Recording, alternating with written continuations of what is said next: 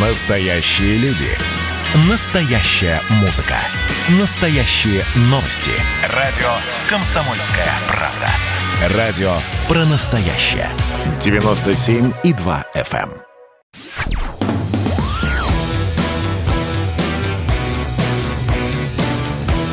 «Война и мир». Программа, которая останавливает войны и добивается мира во всем мире. Здравствуйте, дорогие друзья. Радио «Комсомольская правда» вас приветствует. Меня зовут Валентин Алфимов. Давайте поговорим про науку, про высокие технологии, да про коронавирус, в конце концов. У нас в гостях Александр Кулешов, академик Российской Академии Наук, ректор Сколтеха, института, который изучает коронавирус, тот самый страшный и ужасный, который нас всех обуздал, буквально с самого первого дня, и сделал достаточно серьезное открытие. Кстати, как ваше отношение с коронавирусом? Вот ваше личное. Переболели, нет? Нет, я не переболел, я сделал прививку. А, векторовскую, да? Нет, спутник. Но, к сожалению, количество антител у меня довольно сильно уменьшилось в последнее время. Угу. Подкалывают, подкалывают. На самом деле, все умные люди потихонечку подкалывают. Я вам тоже советую. Именно прививаются или да. дополнительно еще подкалывают? Четыре месяца количество антител начинает уходить. Там есть, правда, еще Т-клетки, но про них толком никто ничего сказать не может. Но, на самом деле, на всякий случай подкалываются. Вот все те, кто сделал прививки в первую очередь, а вот, они себя подкалывают. Интересно, я ни разу такого не слышал. Я, я сейчас тоже собираюсь подкалываться. Ну, смотрите, если сама вакцинация, это две прививки, да? Первая, соответственно, через, через три недели вторая, а вот, вот это подкалывание... Это, что-то... На самом деле много всего. Сейчас в нос, как эта штука называется, когда... Сейчас спрей в нос вставляют, сейчас делают одну дозу, иногда две, ну, по-разному, в общем. Сейчас, на самом деле, все это очень, очень сильно разбежалось. Но, но есть совет подкалываться. То есть она совершенно точно держит несколько месяцев. Это уже никто не сомневается. Даже, даже, даже, даже заклятые враги. К сожалению, по-видимому, пока никто не предложил, не предложил прививки, которые держат хотя бы как от гриппа. Год. Угу. Ну, год, в принципе, время вполне достойное, достойное, нормальное. Раз в год можно. Тем более, я, например, делал, делал уколы, но у меня два раза как будто у меня водой калюли. Ничего, никаких эффектов абсолютно. А я знаю массу людей, у которых, у которых и температура по несколько дней. В общем. Угу. Ну, все это мелочи, конечно. На самом деле, все это, все это терпимо. По сравнению с теми неприятностями, которые дает ковид, ведь у нас ковид в основном люди воспринимают, ну и слава богу, не нужно паники. У нас ковид люди воспринимают как, ну, не, нечто вроде гриппа, только от которого можно... чаще умереть. А на самом деле ковид гораздо более гадкая вещь. Вот кому-то он бросается в печень, кому-то в голову. Я вот во Франции знаю, у меня, ну, скажем, я самого человека не очень хорошо знаю, но я очень хорошо знаю его жену. Ну, вот он после пятьдесят, пятьдесят один года ему, да, ну, лежит vegetable, овощ после ковида. На самом деле ковид плохо действует, плохо действует. Грубо говоря, у кого что, у кого что бросается на слабые места. В общем, это не безо... не, очень небезобидная вещь. Очень небезобидная вещь. Угу. То есть считать, что я выздоровел, у меня все хорошо, это совершенно неправда. У кого-то проходит более-менее легко, у кого-то, у кого-то память, с памятью проблемы возникают по-разному. Хорошо, тогда Сколтех как э, реагирует на все это, на вот такую историю? Как вы изучаете его, ваши ученые? Ну, вы знаете, у нас есть одно преимущество, которое называется Георгий Базыкин. Угу. Он, э, Георгий Базыкин, профессор Базыкин, мы его взяли из Принстонского университета, ну, он русский, в принципе, но он защитился в Принстоне и работал в Принстоне. Мы его взяли, взяли сюда. А он, в общем, номер один, тут даже сомнений никаких нет, он с Си Эн Эн, Би Би Си не вылезает. Его все спрашивают, потому что пятнадцать лет назад, пятнадцать лет назад он сделал некую базовую статью, тогда еще надо было прислушаться к этому. Он, он предсказал коронавирус? Нет, он не предсказал коронавирус, он предсказал немножко другое. Он, грубо говоря, он посчитал нашего, нашего состояния от испанки. Угу. Испанка похуже, чем коронавирус, по-видимому. Ну, по разным, по разным данным, от испанки от двадцати до пятидесяти миллионов умерло, но это точно больше, чем от коронавируса. Вот. Причем испанка, если испанка, испанка била молодых, а вот коронавирус бьет старых. Знаете, случай был в Детройте, в лагере новобранцев, которые готовили к отправке во Францию, умерло сорок три тысячи человек. Как не слабые испанки. Молодежь, понятно. Вот. Да, поэтому Георгий Александрович человек чрезвычайно известный. Он, он удивительно даже мало у нас на, на, на телевидении, хотя тоже достаточно много. Но би би си, си эн эн, он, он постоянно. Он действительно специалист номер один. И э, фактически, вот, например, я сделал прививку только тогда, когда он мне сказал. Uh-huh. Он говорит, ладно, пора, делай. Нет, я пошел, сделал прививку. Все, все довольно, довольно просто. Вот интересно, Александр Петрович, вы говорите, что вашего ученого, ведущего ученого, слушают иностранцы, показывают по телевидению, ну, по иностранному в первую очередь, по российскому в меньшей степени. А в то же время нам говорят, что Европа или Америка или весь остальной мир, ну, там, кроме какой-нибудь Аргентины, да, не принимают нашу вакцину. Они не доверяют нашим ученым и говорят, что у нас вообще а, все неправильно. И какой-то диссонанс здесь. Это вещи совершенно разные. Это вещи совершенно разные. Ну, во-первых, конечно, здесь есть много политики. Это тоже совершенно понятно. Во-вторых, э, репутация нашей науки за последние тридцать лет очевидным образом очень сильно упала. Это тоже понятно. Здесь никакой политики нет, здесь просто чисто человеческие соображения. Ну и, наконец, третье. Нужно понимать, что ведь эта тематика очень широкая. Когда я говорю, что Георгий Александрович Базыкин, это, он, кстати, молодой парень, это самый известный в этой области специалист в мире, это действительно так. Но ведь он специалист, ну, если точно говорить, специальность его называется молекулярная вирусология. В общем, черт, черт, черт, черт его поймет, что это такое. Ну, считайте, вирусолог. Но это же не... Вы поймите, там же миллион направлений. Кто лечит, кто предсказывает, кто делает вакцину. Мы, например, к разработке вакцины мы не имеем никакого отношения. Понимаете, ведь это очень широкая, очень широкая область. Вот интересно, вы говорите, что не имеете к разработке вакцины никакого отношения, а чем тогда занимается Сколтех? Много чем занимается. Вы, вы имеете в этом отношение? Да, да, да. Сейчас пока мы говорим исключительно о коронавирусе, о его изучении. Первая статья, первая статья, которая вышла, которая вышла по поводу именно наших штаммов, российских штаммов, того же самого Георгия Александровича Базыкина. Он, показ, он доказал, что китайских штаммов мы не пустили к себе. Угу. Наши штаммы все европейские. И если, кстати сказать, мы бы сделали такую же э, зубчатую стену на границе с Европой, с Америкой, как и с Китаем, так, хотя ну, на, самом деле, на самом деле все понимают внутри, все понимают, что от этой беды не спасешься все равно. Достаточно проникнуть одному, э, и все. Вот. Но, тем не менее, наши вирусы не китайские. Не китайского происхождения, а европейского. Вторая, вторая например, статья очень интересная. Вот есть некая, некая женщина. У нее очень пониженный иммунитет. Пониженный иммунитет у нее по той причине, что она принимает э, э, антионкологическое, э, антионкологическое лечение, которое снижает иммунитет. Ну, все, наверное, знают, что это такое. И вот на этом сниженном иммунитете она ухитрилась подхватить ковид.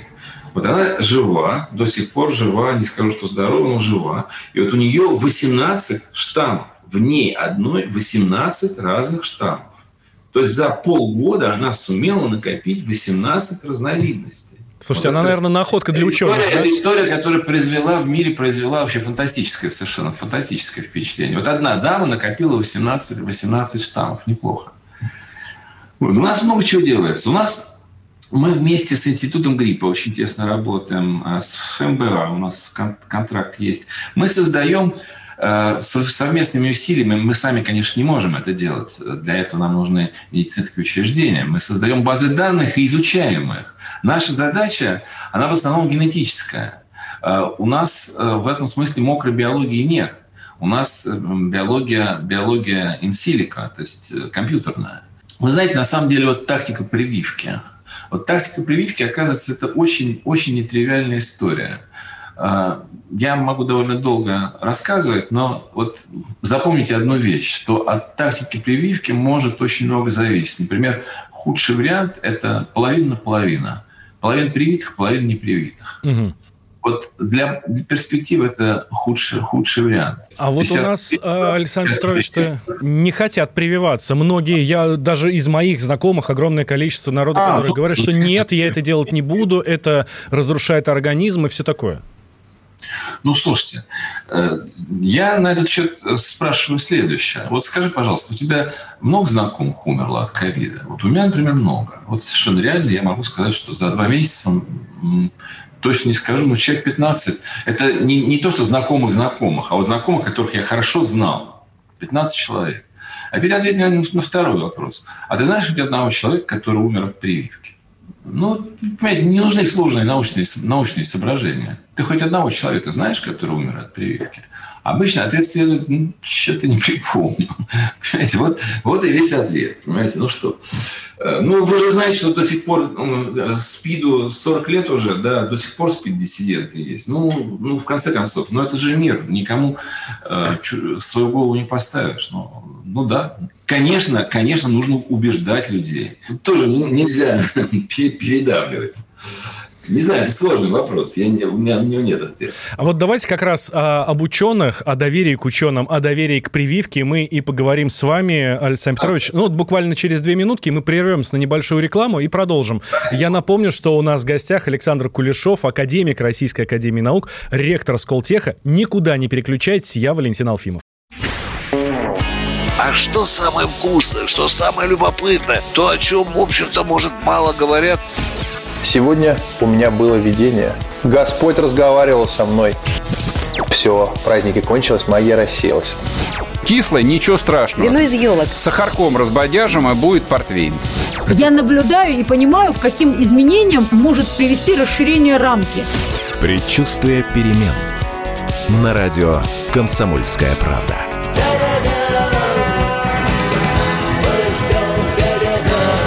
Но извините, пожалуйста, я понимаю, что действительно заниженная лексика не наш стиль.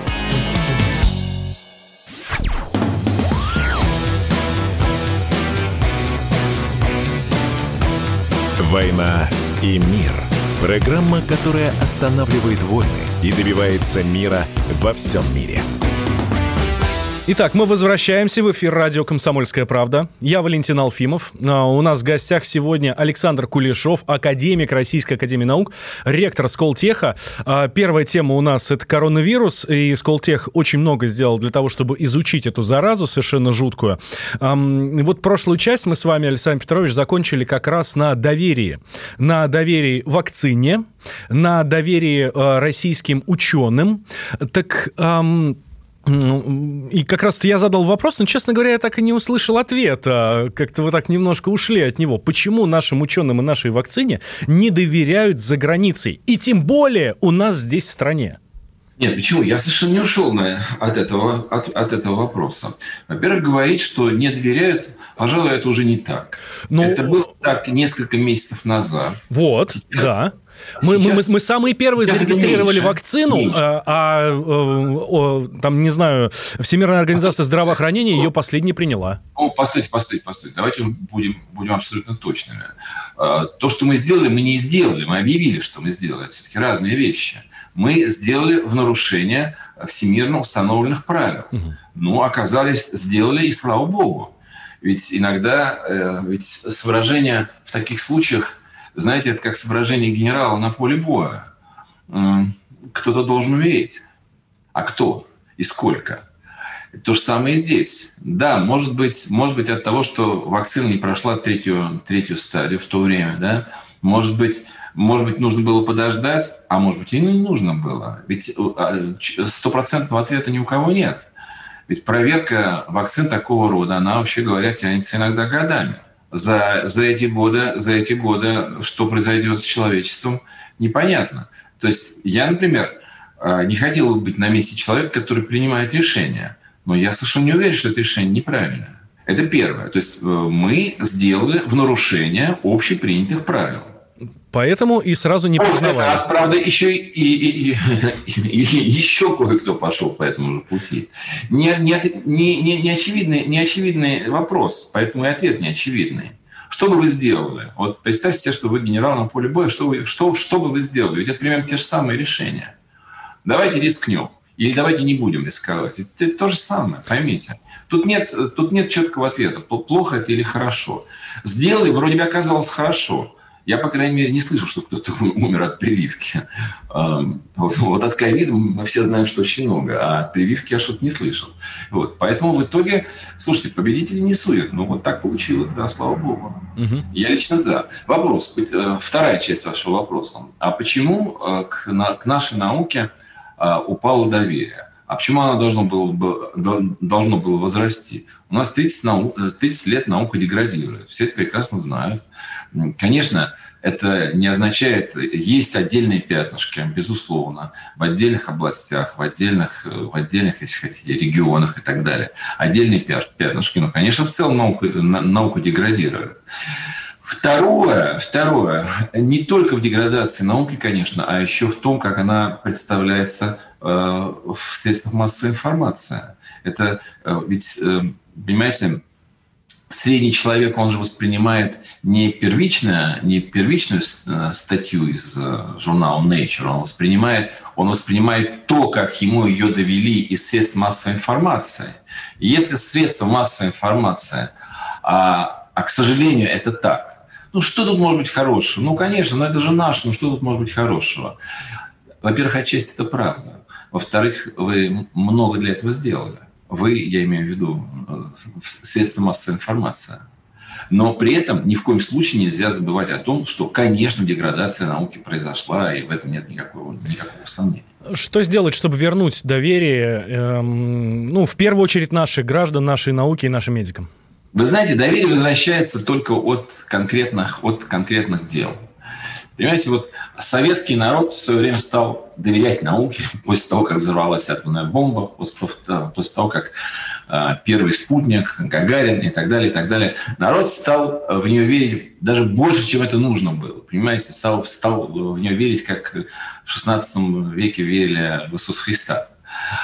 Может, это тоже перебор. Но еще раз, доверие порождается только конкретными делами. Хотя, еще раз, в наше время роль средств массовой информации в этом тоже очень велика. Вот помните, был такой старенький человек по, по, по фамилии Капица, это сын знаменитого Капица. Помните наверняка, конечно, да? Конечно. Он очень много сделал для того, чтобы люди верили в науку. Он был талантливейшим популяризатором науки. Он очень много сделал для этого. Где сейчас такие люди? Я не вижу ни одного. Они нужны. Um... Они нужны, чтобы такие вопросы не возникали. Почему, почему народ не верит, не верит в вакцину? Почему народ не верит в науку? Да вот потому и не верит. Потому что он все время, он все, все время слышит, он все время слышит из средств массовой информации, он все время слышит обратное. Но не только поэтому. Конечно, первое соображение тоже верно. Сейчас век цифровых технологий, YouTube на первом месте, YouTube, TikTok и другие социальные сети. И сейчас огромное количество, в том числе и популяризаторов науки. Они помогут или нет? Ну, подождите. Популяризатор TikTok, TikTok или популяризатор YouTube, хотя я не очень понимаю, кто это такой. Нет-нет, а... популяризаторы науки, которые ведут свои блоги, ну, например, в YouTube, которые рассказывают про научные открытия, ставят опыты, показывают, ну, затягивают всячески э, молодое поколение вот в, на эту сторону света. Вы знаете, становится, может быть, действительно немножко лучше. Лет десять назад был совсем мрак, сейчас, в самом деле, становится немного лучше. Но ведь эта проблема не только наша, она у нас просто острее видна. Но это не только наша проблема. Во времена Холодной войны, знаете, вот была пословица «No Star Wars, no mathematics». Нет «Звездных войн», нет математики. Понимаете, вот умные еврейские мальчики в Соединенных Штатах шли, шли вот именно туда, в Star Wars. То есть математику, физику и так далее. Вот. А сейчас они идут в адвоката, юриста. Знаете, то есть на самом деле общий уровень, он, он же действительно упал. Не только у нас. У нас он упал гораздо сильнее, но там тоже упал, к сожалению. Вот. И в очень многом... Слушайте, вот я вам приведу вам простой пример. В шестьдесят пятом году центрофорвард Манчестер Юнайтед получал столько же, сколько рядовой английский профессор Оксфорда. Вот вам что-нибудь это говорит? Я, здесь у меня встречный вопрос. Это так, так мало платили в Манчестер Юнайтед или так хорошо платили в Оксфорде? Нет, так мало платили в Манчестер Юнайтед. Сейчас цифры совершенно разные. Ну, скажем так, для э, суперзвезд, и в той и, и, и иной области есть суперзвезды, но коэффициент сто не будет увеличения.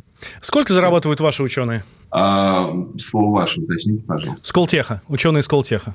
Ученые Сколтеха зарабатывают суммы, сравнимые с западными, с западными СЛС, потому что у нас в Сколтехе нет ни одного человека, который бы не прошел школу преподавания в одном из ведущих западных университетов. У нас английский язык в Калтехе, и люди все имеющие серьезный опыт из лучших университетов, не просто из, там, не знаю, не буду, не буду называть, не буду говорить о названиях, ну, понятно, не из второразрядных, не из третьеразрядных.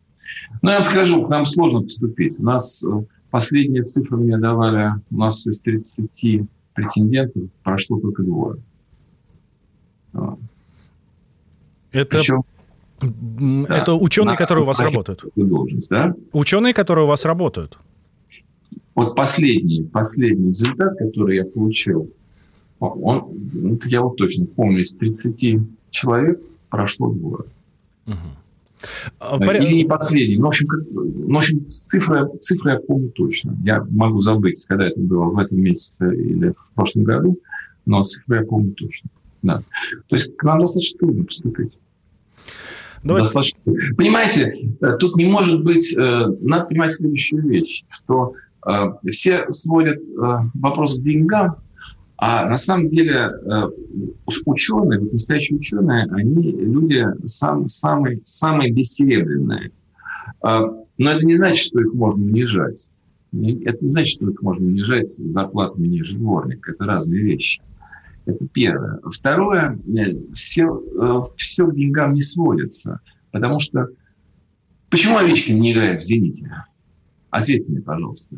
Ну, потому что... Мне на, но я вас спрашиваю. Ну, э, Овечкин хоккеист, а «Зенит» — это футбол. Может быть, вы имеете в виду СКА, Санкт-Петербург? Ну, неважно, СКА, хорошо, СКА, СКА. Ну, потому что там э, он легенда самый сильный в мире э, хоккейной лиги, а здесь... Вот-вот-вот-вот, минуточку, вы говорите правильную вещь. Вы говорите не о деньгах, потому что, конечно, деньги бы ему дали. Очевидно. Проблема в том... Проблема в том, что он человек, убежденный в своей высочайшей возможности самореализации. И, а самореализоваться он может быть только, только в высшем. Понимаете? Вот, Александр Петрович, давайте сделаем еще один небольшой перерыв. Сразу после новостей мы продолжим. Александр Кулешов, академик Российской Академии Наук, ректор Сколтеха у нас в гостях.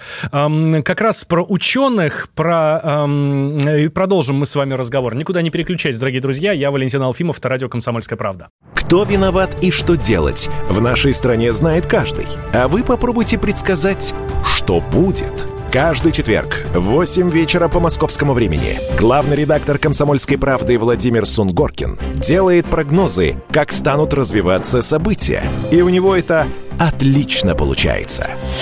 У нас очень сильная налоговая служба. Руководитель ее, господин Мишустин, это один из выдающихся управленцев. Ему бы возглавить правительство. Байден может победить с минимальным перевесом. И, скорее всего, они будут спорить, ходить в Верховный суд, доказывать... Карабах станет азербайджанской территорией, каковой она является по всем международному праву и, извиняюсь, по решениям, специальным решениям Организации Объединенных Наций. К лету исчезнет вся эта пандемия, и мы перейдем к нормальной жизни. И дальше, я бы прогнозировал, будет огромный всплеск во всем, в экономике, в потреблении. Я предрекаю, что где-то уже к осени будет серьезный бум всего хорошего против всего плохого. Хотите знать, что будет? Включайте радиоприемники каждый четверг в восемь вечера по Москве.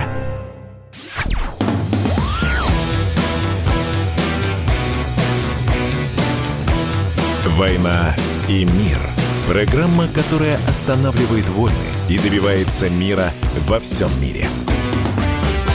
Итак, возвращаемся в эфир радио «Комсомольская правда». Я Валентин Алфимов, рядом со мной Александр Кулешов, академик Российской Академии Наук, ректор Сколтеха. Александр Петрович, здравствуйте еще раз. Смотрите, да, мы с вами прошлую часть закончили как раз на ученых, которым к вам очень сложно попасть, потому что у вас это... выше... Я не просто очень сложно попасть, но конкурс есть, конечно, серьезно. А, потому что у вас это высшая лига. А вот не так давно... Я... Нет, нет, нет, и этого я тоже не сказал. Мы стремимся к высшей лиге, uh-huh. мы делаем все, все для этого. Вы чуть-чуть меня все время переначиваете. Я, простите меня, я вас восстанавливаю. Спасибо на этом. Спасибо большое. Высшая лига – это Принстон, это Гарвард, Оксфорд. А нам далеко до них? Вам далеко до них, Сколтеху? Или в целом российской науке? Может быть, у ну, нас давайте вот я отвернусь э, и посмотрю табличку. Далеко uh-huh. ли нам до них? Ну, вот, например, мы в этом году, в прошлом году мы попали в Nature Index, такой бриллиантовый рейтинг молодых университетов, первый раз. А у нас э, в самом топе Nature Index, ну, не буду сейчас давать комментарии, но вот есть такой топ э, публикационный Nature Index, у нас э, наши цифры сравнимы с тремя лучшими молодыми университетами мира. Это Сингапур, это Корея, КАИСТ и Гонконг. При том, что они живут пятьдесят лет, а мы живем, в общем, несколько лет всего. Вот. Поэтому, нет, мы знаем, к кому мы стремимся. У нас есть путеводная звезда, Калтех, там, эм ай ти и так далее. Вот. Мы очень быстро растем, очень быстро растем. До высшей лиги у нас еще нос не дорос. Но, в общем, я совершенно перейти на этот счет, совершенно перейти. Легко ли эм, найти сейчас ученых, молодых, э, тех, вот, например, ребят, которые выпускаются из вузов, которые заканчивают аспирантуры в российских вузах, они подходят для работы у вас или наша система высшего образования ни на что не годится? Нет, ну зачем же так сразу говорить, ни на что не годится? Система высшего образования у нас У нас еще какая-то, конечно, сохраняется с советских времен, когда была построена лучшая система образования, и школьная, и вузовская. Нет, конечно, сохраняется. Есть великолепные школы, есть прекрасные, я бы не сказал, университеты, может быть, фрагменты их, ну, неважно. Нет, конечно, что-то сохраняется, безусловно. Вот. И самое главное... Самое главное, меня всегда удивляет, собственно, вроде бы генетика должна уже сказать противоположное, но до сих пор э, много способных мальчишек. Много способных мальчишек. Вы знаете, какой у нас конкурс на магистратуру? Причем с оригиналом диплома, то есть человек не может подать в пятьдесят мест. У нас конкурс пятьдесят человек на место. Экзамен по математике, TOEFL, собеседование. Человек должен принести две рекомендации к людей, которых мы знаем. Это очень сложная процедура. И при этом у нас пятьдесят, пятнадцать тысяч заявок было в этом году на триста мест. Мы уже даже поняли, что мы не можем, не можем делать большего количества, большего количества абитуриентов, потому что уровень начинает падать. Что дает Сколтех? Площадку для м, научных разработок, для изучений или м, что-то другое? Нет, вы знаете, Сколтех, он вообще построен... Образование построено совершенно по-другому. Вот, хорошо, вот приехали бы как, ко мне как-то в гости, я бы, я бы вам показал а, само здание. Оно вообще другое. Оно не университетское. Там вот нет аудитории. Понимаете, там не аудитории, а вот разбиение на, разбиение на круглые столы с большими экранами. Все, все объединено, это воедино, конечно, и так далее. Вот есть. Мы учим поколение Z, мы учим поколение миллениалов, которые не могут сосредотачиваться больше семь-восемь минут на одной мысли. Это совершенно не значит, что они глупые, абсолютно не значит. Но, но они воспринимают по-другому. И совершенно бессмысленная история – это пытаться учить сегодняшних миллениалов также, которые, которые первое, пер, первый свой гаджет при выходе из утробы мать, матери получил. Понимаете, бессмысленно его учить так же, как учили тридцать лет назад. Вот, вот мы э, постарались организовать систему учебы совершенно по-другому. У нас э, вот заходит в аудиторию, скажем, сразу несколько человек. Профессор, его постдоки, его аспиранты, иногда студенты с наших курсов. Но все это сделано по-другому, это дол- долгая история. Долгая история, это надо показывать. А почему вы а, это понимаете в Сколтехе, что нельзя сейчас современную молодежь, современных будущих ученых а, учить так, как раньше, а другие вузы не понимают, и у них все по-старому? Нет, ничего подобного. Да все это понимают. Понимаете, другое дело, что, другое дело, что э, все, к сожалению, сводится к этим проклятым денежным знакам. Понимаете? Нужны деньги. Для того, чтобы так учить, нужны деньги. К сожалению. Государственные деньги должны быть или частные в образовании? Ну, вы знаете, ни в одной стране полностью частных денег в образовании нет. Например, в Америке есть десять видов колледжей. Да? Значит, пер, первая, первая часть — это такие Принстон, Гарвард, Стэнфорд и так далее. Даже они получают от государства сорок миллионов в год. Для них это, конечно, копейки при эндаументе, там, тридцать семь миллиардов у Гарварда, это, конечно, копейки. Но, тем не менее, учить за государственные деньги, за государственные деньги, конечно, конечно, принято везде. В Европе это просто обучили за государственные деньги. В Штатах все сделано по-другому. С другой стороны, у нас тоже есть очень много преувеличений в отношении системы, системы Штатов. Скажем, нас делали эм ай ти. Хорошо, плохо, но, в общем, эм ай ти наши учредители, бывшие учредители. Вот вопрос. Обучение в эм ай ти среднедорогое. сорок четыре тысячи в год. Это без учебников, без... В общем, без всего. Без жилья. сорок четыре тысячи в год. Вопрос. А сколько процентов людей платят свои деньги в эм ай ти? Нет, вы не угадаете, я вам скажу. шесть процентов. Так, а все остальные это гранты? Это заказы это от гранты, предприятий, да? Это, это гранты. Это футбольные команды, это, это займы, это все, все что угодно, но это, но это не, не кэш, который вытащили из кармана. Вот. Все, все не так просто, на самом деле. Умный человек, по-настоящему способный, способный толпой человек в Соединенных Штатах, пройдя хорошую школу образовательную, это там с этим гораздо сложнее, гораздо сложнее, гораздо хуже. Он имеет все шансы получить, получить самое лучшее, самое лучшее образование. Угу. Насколько остро сейчас стоит проблема утечки мозгов в России? Как стоял, так и стоит. Как ехали, так и едут. Как ехали, так и едут. А зачем едут? Мы возвращаемся к одному из первых наших вопросов. За деньгами, за условиями? Нет, потому что там э, можно реализоваться, а здесь нет? Понимаете, вы не совсем... Я четко формулирую этот вопрос. Ведь проблема не за тем, что э, зачем они едут, почему они едут, а проблема в том, почему они не возвращаются.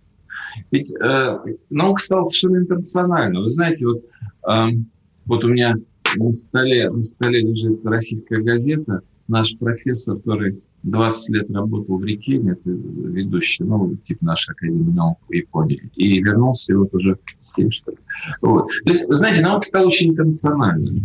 Люди, люди подбирают, подбирают не только там, где им удобно жить, но там, где у них есть коллектив, который занимается, занимается тем же самым. Потом они перемещаются постоянно. Практически нет ученых. Вот смотрите, есть четкое правило у нас в мире. Ты закончил аспирантуру, будь добр, освободи место. Все. Постдока ты ищешь в другом университете. Вариантов нет никаких. Угу. Ты должен освободить место, кто-то придет на то место. Почему? Это как пчелки, переносящие, переносящие, что это переносят? Пыльцу. Пыльцу, да. Вот как пчелки, переносящие пыльцу. И вот такой вот И вот такое вот сквозное опыление идет по всему миру. Поэтому не страшно, что человек уехал. Наоборот. Я вот когда в Академии наук работал, я всегда говорил молодым ребятам, ну, защитился, я ему говорю, слушай, вот я тебе дам лабораторию, но знаешь что, отработай год, я тебя сам устрою, отработай год на Запад, я тебя сам устрою, а потом вернешься и ты дам лабораторию. Это было, это было, это было совершенно, это, это совершенно нормально. Люди должны ездить, люди должны ездить, должны работать, должны понимать, как Как это устроено в других местах. Это обязательно. Вот вопрос, почему не возвращаются, вот что, вот что неприятно. Вот а что. Вы знаете ответ на этот вопрос? Ну, вы знаете, там, в принципе, знаю, да. Там, на самом деле, он, он неоднозначен. Он неоднозначен. Он очень сильно зависит от возраста, например. Ну, скажем, молодой парень легко уедет, легко приедет. Человек постарше, обзавевшийся детьми, Тут же начинается проблема. Ребенок в семь, в семь, в семь лет или восемь лет, он часто говорит хорошо, а писать уже не может. Его уже в российскую школу, его уже не хотел бы, но уже в российскую школу его... Есть масса, масса вещей, которые связаны, связаны с, жи... с жизнью, с семьей, не только с наукой, не только с наукой. Хотя, конечно, хотя, конечно, деньги, безусловно, от денег никуда не денется. Унизительные деньги унижают, унижают человека и делают его, делают его совершенно неспособным для возвращения на родину.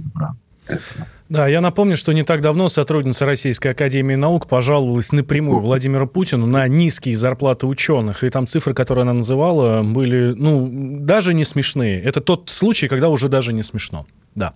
Ну, это так и есть. А, еще один небольшой перерыв. Через две минуты мы а, продолжим. Александр Кулешов, академик Российской Академии Наук, ректор Сколтеха у нас в гостях. Я, Валентин Алфимов, это радио «Комсомольская правда». Никуда не переключайтесь. Давайте не будем растекаться мыслью. Единственный человек, который может зажигательно рассказывать про банковский сектор и потребительскую корзину, рок-звезда от мира экономики Никита Кричевский. Ну, мы, конечно, все понимаем, у нас рекордный урожай, у нас же миллиард есть, мы этим гордимся. А хлеб закупали за границей. В две тысячи третьем году Борис Абрамович предлагал мне стать папой римским. Я отказался. Он разбирается в мировых трендах, строит прогнозы и знает, что надо делать. У меня есть встречное предложение. Если вы нам намекаете, мол, вы там смотрите, да, так вы национализируете эти холдинги. Какие проблемы? По средам в семнадцать ноль ноль по Москве. «Экономика» с Никитой Кричевским. На радио «Комсомольская правда». Я буду резок, я буду краток, я буду чёток.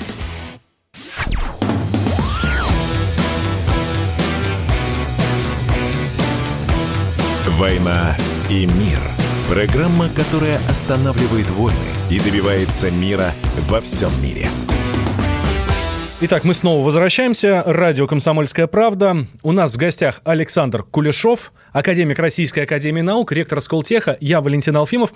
Александр Петрович, самая главная разработка Сколтеха, на ваш взгляд, чем вы больше всего гордитесь? О, она не одна. На самом деле она не одна. Их, их несколько.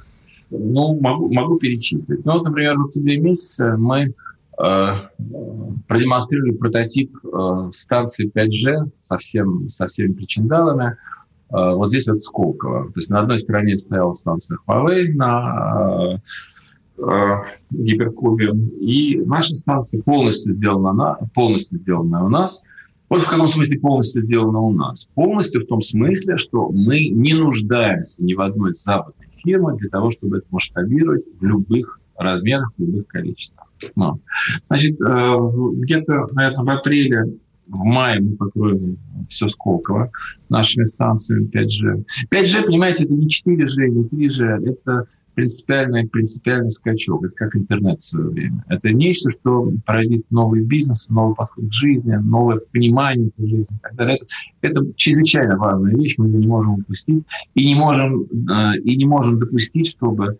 мы работали на Huawei, на Ericsson и так далее. Мы это не можем допустить, на самом деле.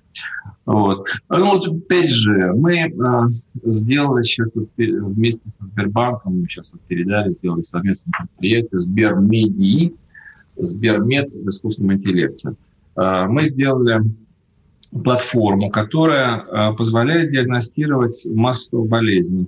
Не только, не только наши, э, не только нашими силами, не только нашими учеными. Это может, вообще говоря, может попробовать любой. У нас есть огромная база данных, на которой он может тренировать свою сеть, на которой он может попробовать свой результат. И если он хороший, то э, э, соответствующим образом запросить сертификат медицинский и использовать его в клиниках. На самом деле искусственный интеллект в медицине – это сейчас колоссальная совершенно вещь. Он диагностирует то, что не может сделать даже лучший, лучший, лучший диагноз. Александр Петрович, а не страшно, ведь доверие к искусственному интеллекту еще ниже, чем к выпускнику медицинского вуза, который только-только выпустился и ни одну реальную болезнь в глаза не видел? Да, это правда. Но, понимаете, ведь почему мы доверяем, доверяем калькулятору, а не интересуемся, как у него устроена электронная схема. Да, ну, по одной причине, потому что он всегда показывает правильный результат. То же самое и здесь, понимаете. Доверяем врачу или доверяем программе только по той причине, что она хорошо работает. Если это известно, то мы не доверяем. Если неизвестно, то не доверяем. Ну, вот и все. Известно, что программы искусственного интеллекта, хорошие программы искусственного интеллекта, например, скажем, э, по-моему, это Microsoft Azure сделала.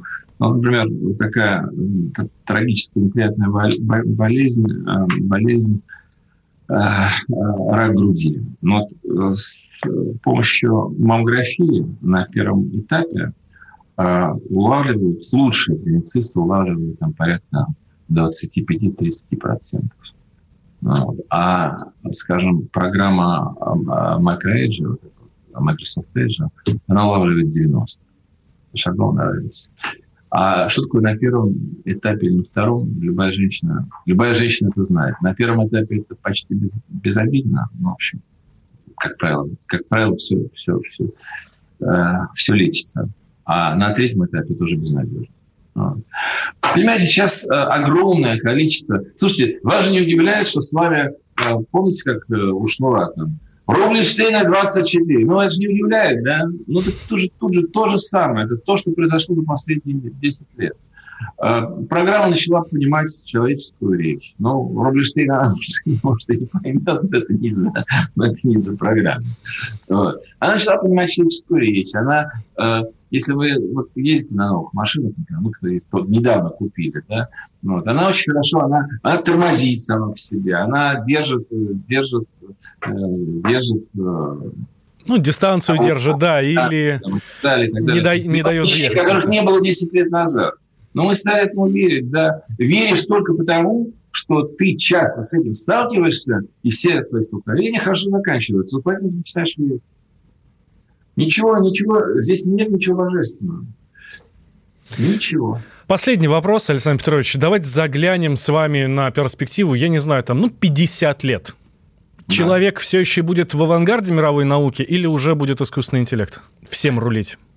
Вы знаете, это вот очень, очень спорный вопрос. Я, например, я, например, в это не верю. Я не верю в то, что искусственный интеллект... Искусственный интеллект... Ну, знаете, в свое время два...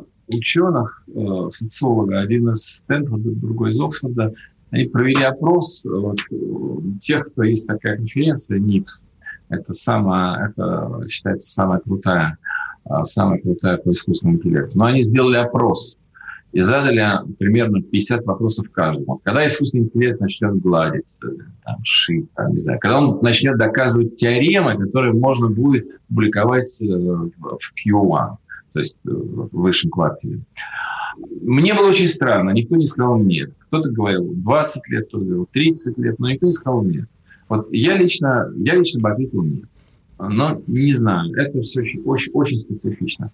Хотя занимаюсь этим достаточно долго.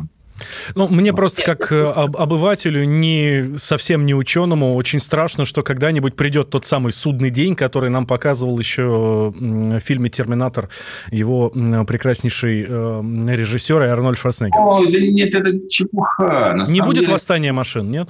Нет, конечно, нет. Там проблема совершенно в другом. Проблема в том, что искусственный интеллект заменит, и это уже сейчас происходит. Это вопрос не каких-то там сотен лет, а вопрос десятилетий, пятилетий и так далее. Вопрос в том, что искусственный интеллект занимает огромное количество, огромное количество людей средней квалификации, прежде всего средней. Вот э, э, есть такая хорошая пословица, что когда, когда робот научится открывать постель, то мы будем жить в другом мире. Но это будет очень не скоро. А вот, э, скажем, э, огромное количество инженеров, которые раньше производило, производило высшее образование, но сейчас оно совершенно не нужно. Сейчас девяносто процентов этого делается, делается, делается с помощью искусственного интеллекта. Ну, пусть восемьдесят процентов, неважно, скоро будет девяносто пять процентов и так далее. Вот это, вот это, вот это, вот это будет страшно, потому что мы будем находиться в ситуации там, Штатов или Франции, когда есть огромное количество людей, которые... Очень, очень легко прокормить, э, напоить, э, одеть. И совершенно нечем занять. Нечем. Вот это, вот это будет ужасно. Это будет ужасно. А все эти ужасы про терминатор, я во все, во все это не верю. И на то а спасибо. Вот, о чем я говорю, это то, что произойдет очень быстро. Да, спасибо большое, Александр Петрович. Александр спасибо. Кулешов, академик Российской Академии Наук, ректор Сколтеха, был у нас в гостях. Я Валентин Алфимов, это радио «Комсомольская правда». Слушайте нас всегда и везде.